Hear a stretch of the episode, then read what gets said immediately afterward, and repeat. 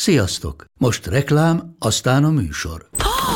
Hú, de szép szőnyeg! Új! Igen, tegnap vettem a Diego-ban. Ó, és ez a függöny, de szép! Diego! És hamarosan lesz új laminált padló a hálóban. Rátszakadt a baj? Csak regisztráltam Diego digitális klubkártyát vásárlás előtt. Csináljunk neked is egyet? Csak egy perc és kész. Regisztrálj te is áruházainkban, vagy a diego pont hu oldalon, és azonnal megkapod digitális klubkártyádat, mellyel akár harminc százalék kedvezménnyel vásárolhatsz padlóburkolat és lakástextil termékeket. diego pont hu. Már meg is kaptam e-mailben. Ez reklám volt, jó volt.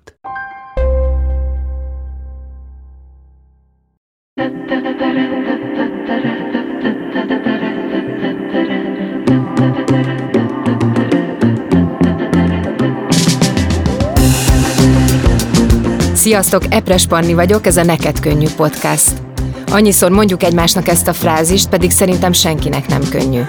Viszont ha odafigyelünk egymásra, és sokat beszélgetünk, akkor mindenkinek jobb lehet.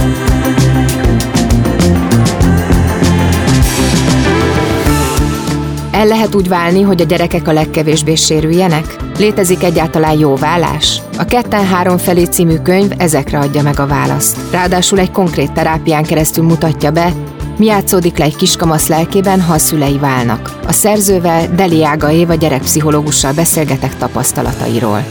A harmonikus élethez nagyon fontos, hogy olyan emberekkel vegyük körül magunkat, akik hozzánk hasonlóan gondolkodnak, és egy podcast is akkor jó, ha olyan támogató áll mellé, akivel azonosak az értékeink. A Neked Könnyű legfontosabb partnere a Volvo Autó Hungária. Hogy miért találtunk egymásra, azt hallgassátok meg tőlük. Utána pedig rögtön kezdjük a beszélgetést.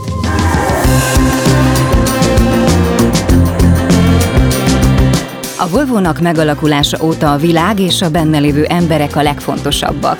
Tudjuk, milyen nehéz a gyorsan és folyton változó világunkban helytállni, és hisszük, hogy a harmónia megteremtéséhez főként önismeretre, tudatosságra és időre van szükségünk. Ezért támogatjuk a Neked Könnyű Podcastet, és ezért készítünk olyan intelligens, környezetbarát és emberközpontú technológiákkal felszerelt autókat, amelyek a közlekedés minden résztvevőjének, így a benne ülőknek is biztonságot és nyugalmat adnak.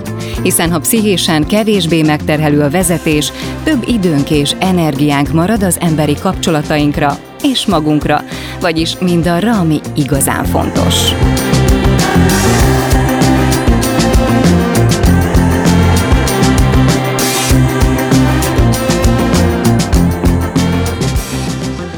Biztosan nagyon sok ilyen esettel találkozol a praxisod során. Azt hiszem, hogy nagyon nehéz már olyan családot találni, ahol nem történt valamilyen korosztályban válás. Miért pont ezt az esetet választottad, hogy leírd? Ez egy nagyon emlékezetes esetem volt, és azért is választottam, mert azért egy ilyen könyv megírásának van egy olyan technikai háttere is, hogy ilyenkor a családdal egyeztetve, az ő engedélyüket kérve, és azért itt ne felejtsük el, hogy van egy tizenhat éves kamaszlány, aki a legféltettebb titkait osztotta meg velem, tehát csak az ő beleegyezésükkel készülhetett el ez a könyv, természetesen a felismerhetőség kedvéért ugye a részletek meg lettek változtatva, de mégis, tehát hogy ez volt az a család, akikkel évekig együtt dolgoztam, és ismertem az előtörténetüket, végig kísértem az életük ezen nagyon fontos krízisekkel terhelt szakaszát, és azt követően is kapcsolatban maradtunk, tehát a könyv miután megjelent is, még tudok arról, hogy velük mi lett, vagy hogyan alakult a sorsuk, úgyhogy ez a fajta emberi közelség, kedvesség, szimpátia is benne volt abban, hogy az ő esetüket tudtam részletesebben feldolgozni, és azt hiszem, hogy nagyon sok tanulsággal is szolgál az, amit ők átéltek. Hát közben azt is láttad, hogy, hogy azért egy vállás során pont ezek a szakaszok váltakoznak, vagy pont ezek a dolgok történnek meg minden családban? Próbáltam arra törekedni, hogy ne csak egy érdekes eset tanulmány legyen, hanem legyen általánosítható igazsága, vagy valamiféle leszűrhető eszenciája is ennek a való igazságon alapuló történetnek, és igen, valóban kimutatható egy ilyen jelenség, hogy vannak szakaszai a válásnak, akár mondjuk pszichés, érzelmi szempontból is, és ez elég jól látszik itt Szonya történetén keresztül. Ebben az esetben ugye Szonya szülei nagyon előrelátóan felkerestek téged, és kértek segítséget. Nem biztos, hogy minden szülő ezt ilyen komolyan veszi.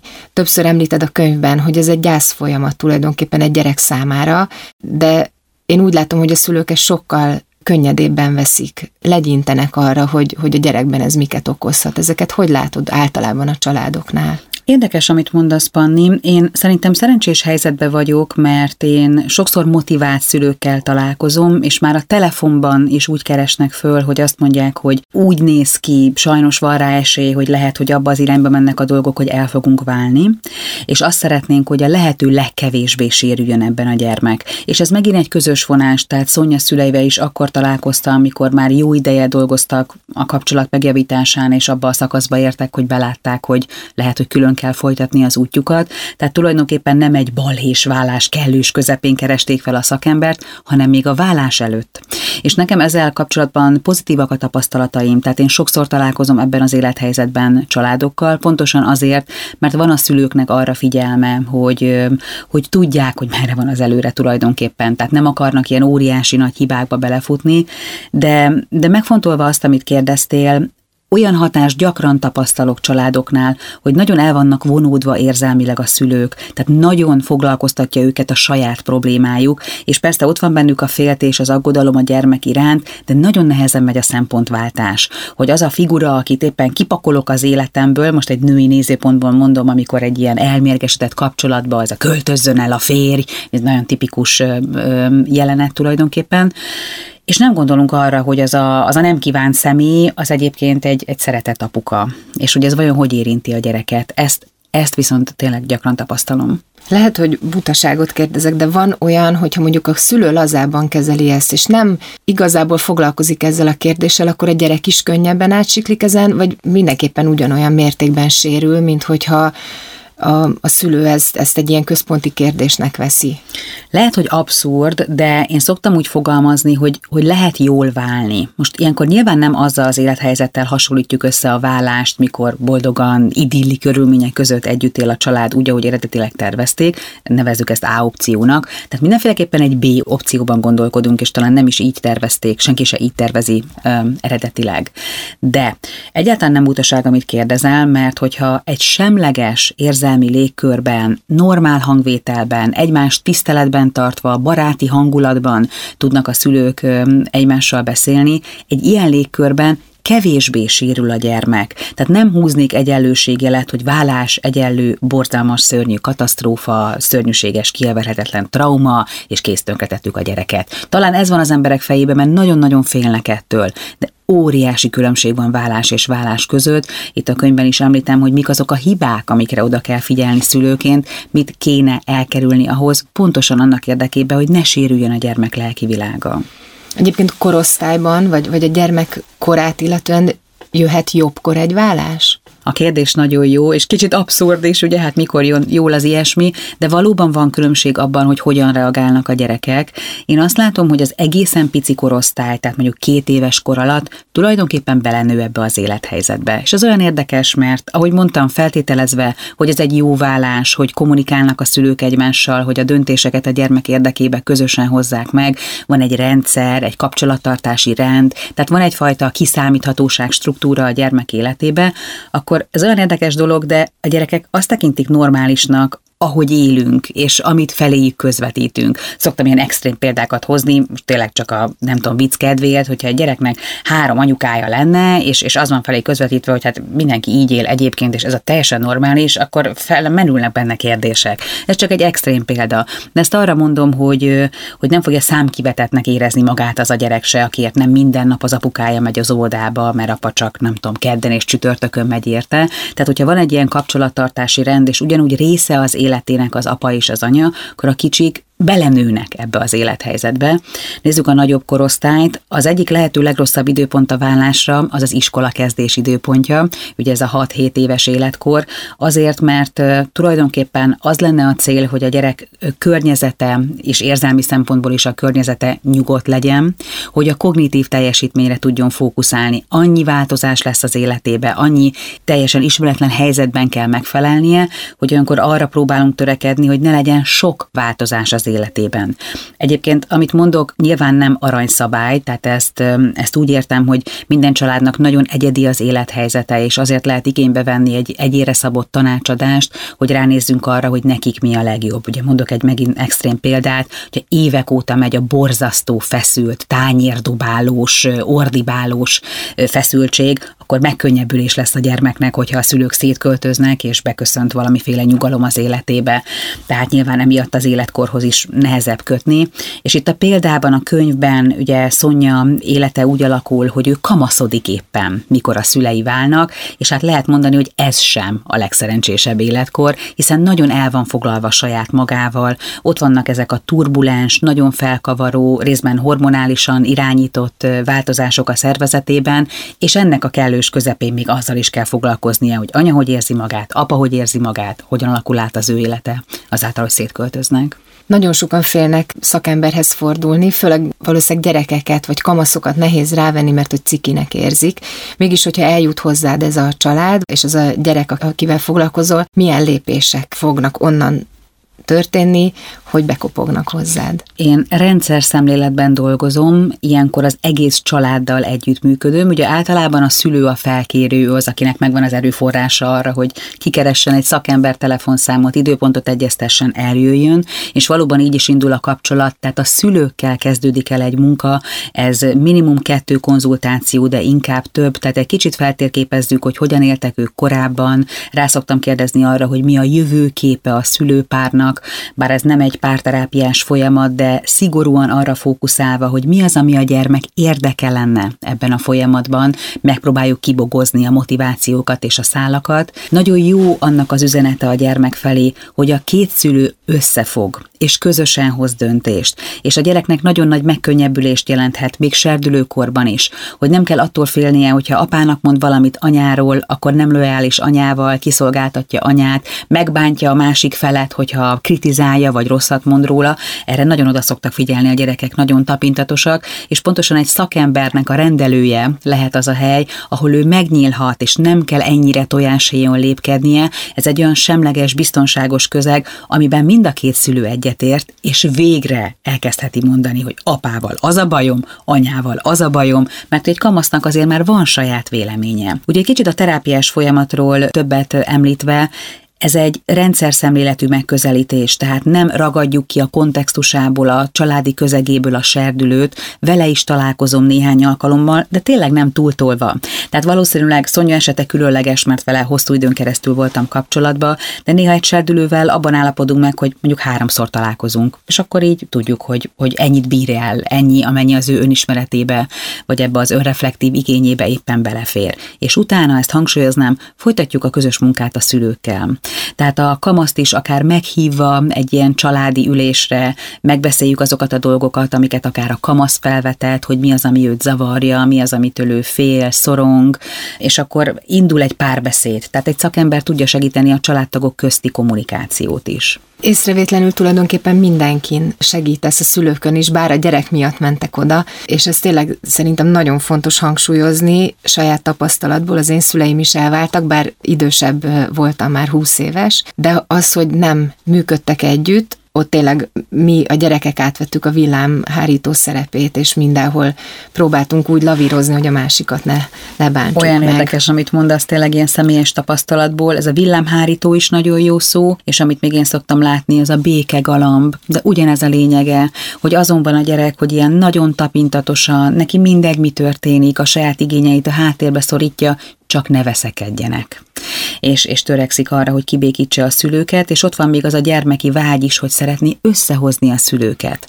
Az, azt hiszem, életünk végéig, igen. És annyira igazad van, ezt szoktam mondani egyébként a szülőknek, ez egy nagyon fájdalmas része a válásnak, ahogy mondtad, ebben van egy veszteségfeldolgozás, egy krízisélmény, egy gyász, hogy ez a vágya a gyerekeknek, hogy a két legszeretettebb, legfontosabb kötődési szemét összehozza, ez tényleg ilyen kiholdhatatlan. Szóval olyan érdekes, hogy találkozom olyan gyerekekkel, akik még nagyon picik voltak, mikor elváltak a szüleik, nem is emlékszik arra, mikor ők együtt éltek. Mondjuk három éves kor alatti emlékekről van szó. És eltelt már akár nyolc év a válás óta. És megnézzünk egy családrajzot, és ott van anya, apa együtt, és középen ő.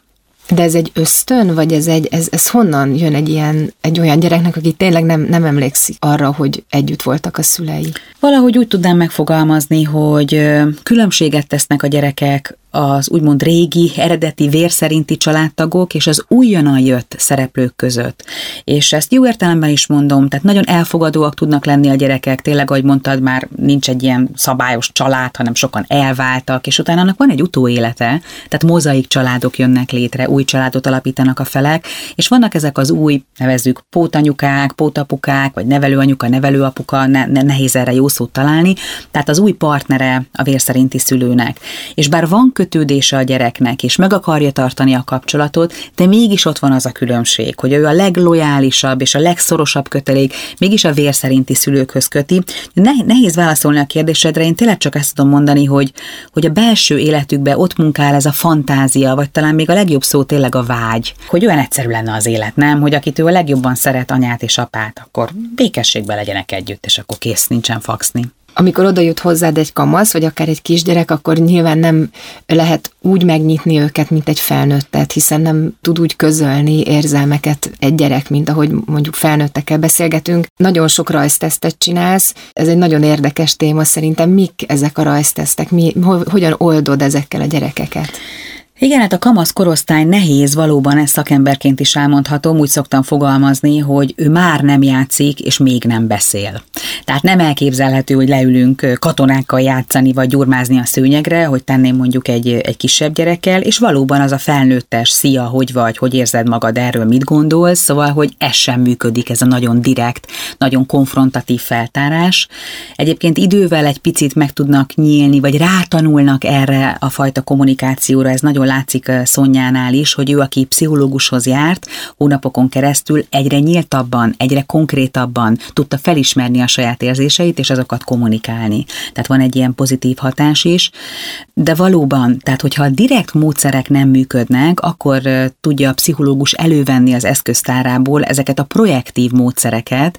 Ez azt akarja, hogy nem teljesen konkrétan kérdezünk rá valamire, hogy hát te hogy vagy apával, vagy nem tudom, te kivel szeretnél lakni, anyával vagy apával jobban, ezt nem tisztünk eldönteni, de mondjuk példaképpen ezt a kérdést mondtam. Viszont, hogyha a témában ő rajzol, akár egy családrajzot, egy állatcsaládrajzot, egy elvarázsolt családrajzot, az elvarázsolt családrajz instrukcióját szívesen elmondom, Szonya is rajzolt ilyet. Tulajdonképpen itt azt meséljük el neki, hogy képzeljük el, hogy jönne egy nagyhatalmú varázsló, és mindenkit elvarázsolna a családodból. Kit mivé varázsolna?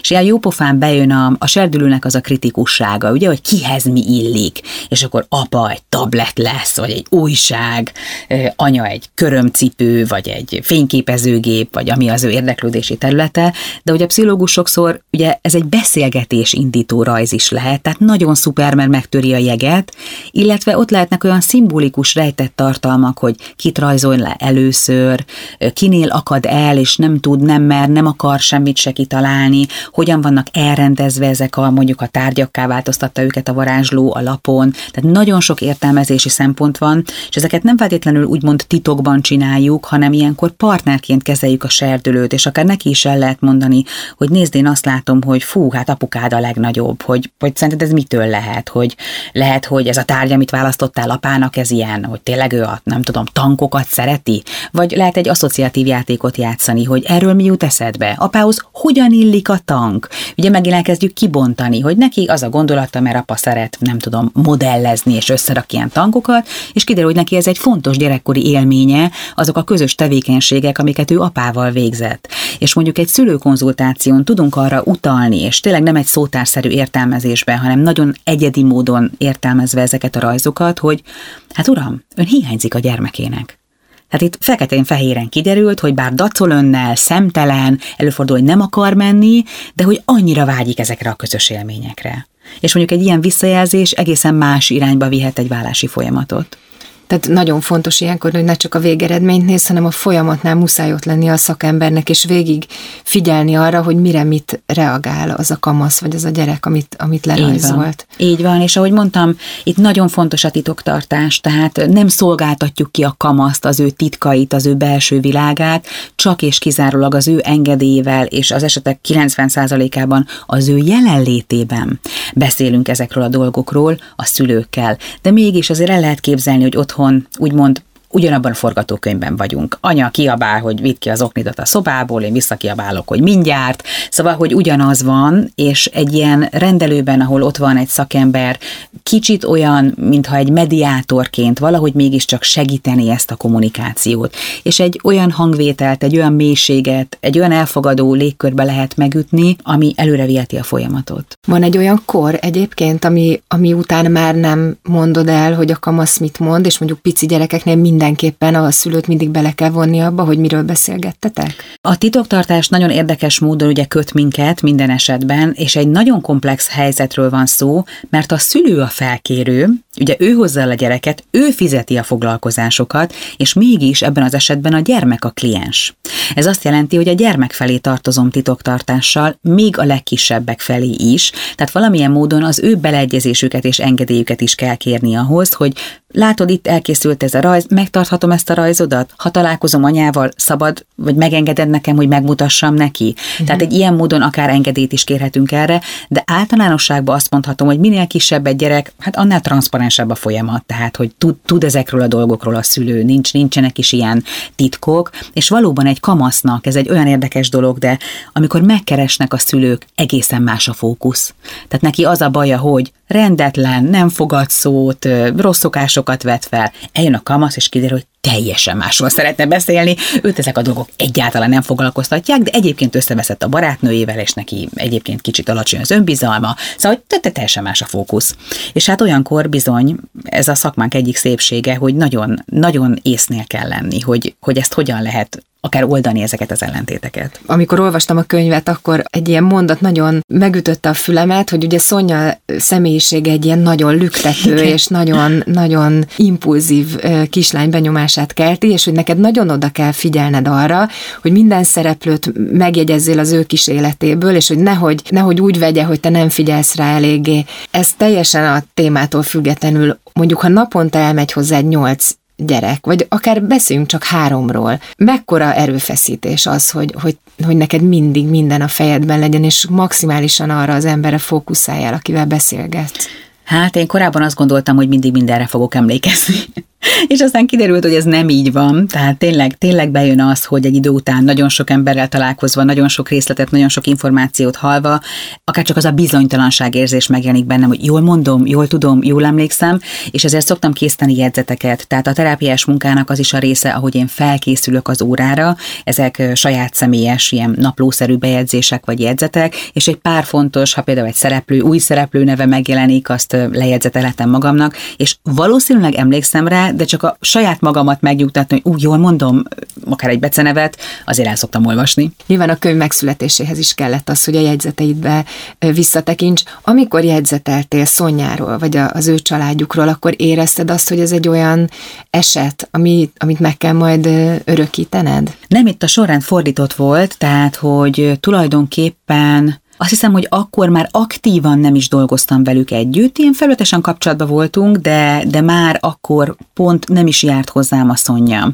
mikor, mikor a téma előkerült, és hát ugye amikor a vállásról beszélünk, akkor, akkor szerettem volna egy olyan esetet választani, amit hosszabban végigvittem, mert azt hiszem ezen keresztül lehet azokat a példákat megmutatni, amiből mások is meríthetnek. Tehát Szonya esete egyrészt nagyon egyedi természetesen, de másfelől ott vannak ezek az általános érvényű igazságok, és itt a szerkesztőknek hála, a könyv is úgy lett megírva, hogy ezek ki is vannak emelve, tehát megy ez a bizonyos esetleírás, de közben ott vannak ezek a pontok, ezek a leszűrt összegzések, amiket más is tud használni, és azt hiszem, hogy nehezebb lett volna egy sikertelen esetről írni. Ugye olyan is van, sajnos olyannal is találkozom én is a praxisom során, hogy elmérgesedett a kapcsolat, hogy nem fogadják meg a pszichológus tanácsait, hogy borzalmas tüneteket produkál a gyerek, és aztán teljesen elveszítem őket szem elől, mert mert egy idő után már nem is járnak.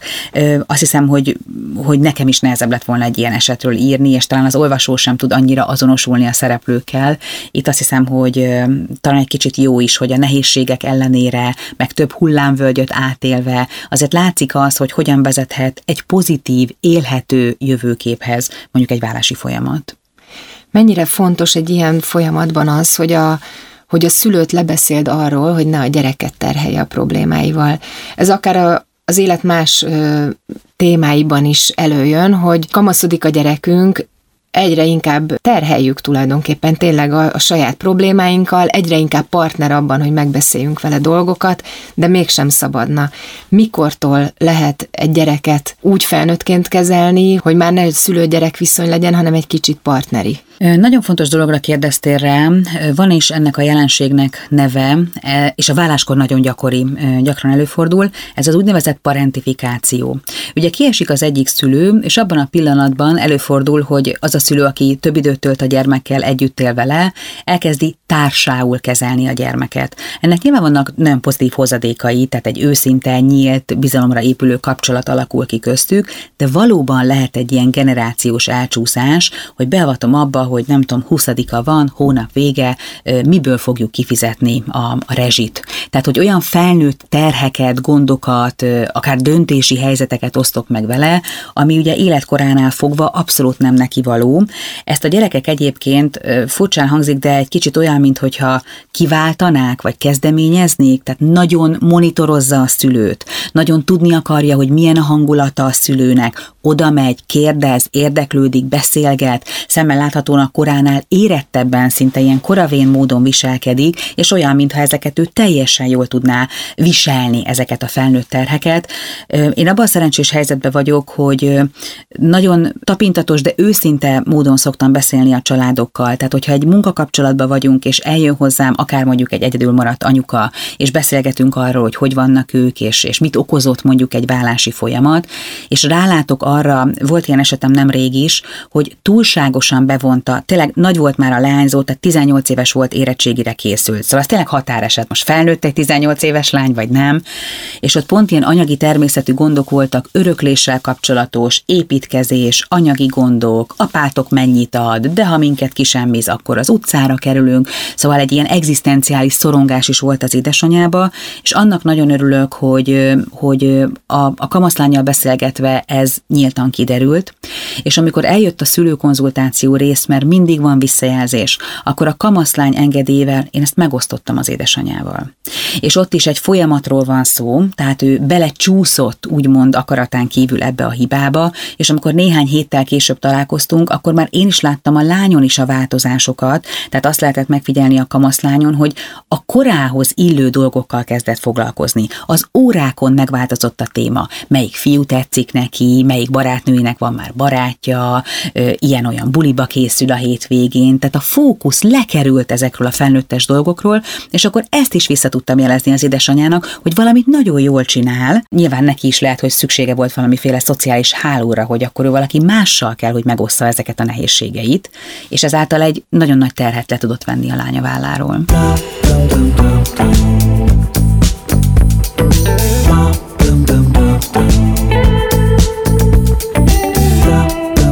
A Neked Könnyű podcastet hallottátok. Azért indítottam el ezt a műsort, mert ha jobban értjük a belső működésünket, akkor nyitottabbak vagyunk egymás felé, és persze közelebb kerülünk saját magunkhoz is.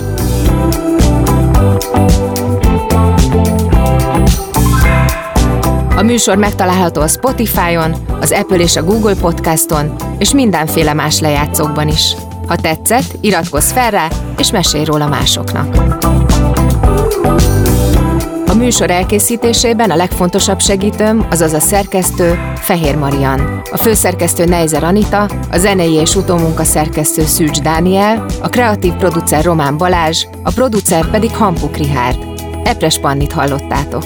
Hasonló tartalmakért keresd a há vé gé pont hú pszichológia magazin rovatát, és olvasd többet a témában. Béton Studio. A Volvónál azért dolgozunk, hogy a mozgás szabadságát fenntartható, személyes és biztonságos módon tegyük átélhetővé. Hisszük, hogy ez a cél csak az önmagunkkal való őszinte szembenézés és az elhivatott munka révén valósítható meg.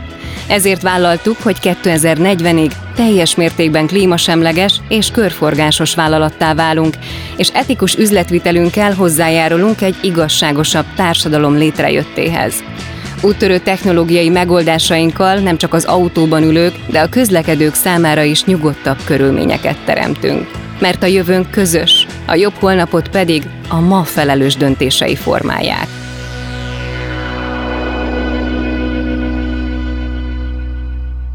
Ez egy Béton Podcast.